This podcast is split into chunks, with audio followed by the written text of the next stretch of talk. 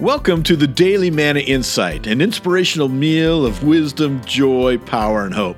My name is Dr. Rick Cromie, and here's the good word for today.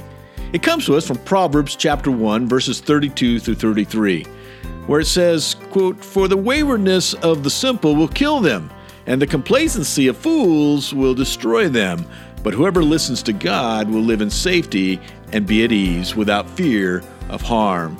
End quote.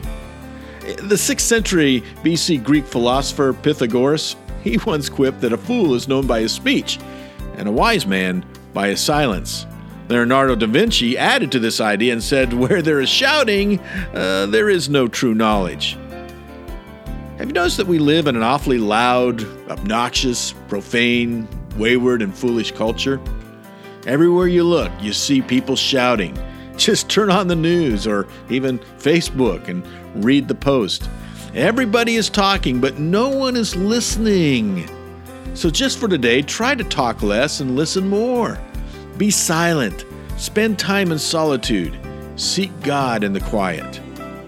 And don't be surprised if He speaks. This has been the Daily Manna Insight. Thank you for listening, subscribing, and as always, sharing, sharing, sharing, sharing. And never forget, God loves you like crazy, my friends, and He is working.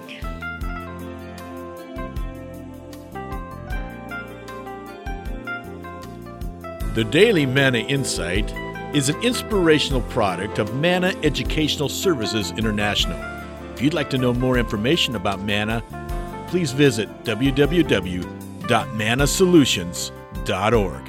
That's www.mannasolutions.org.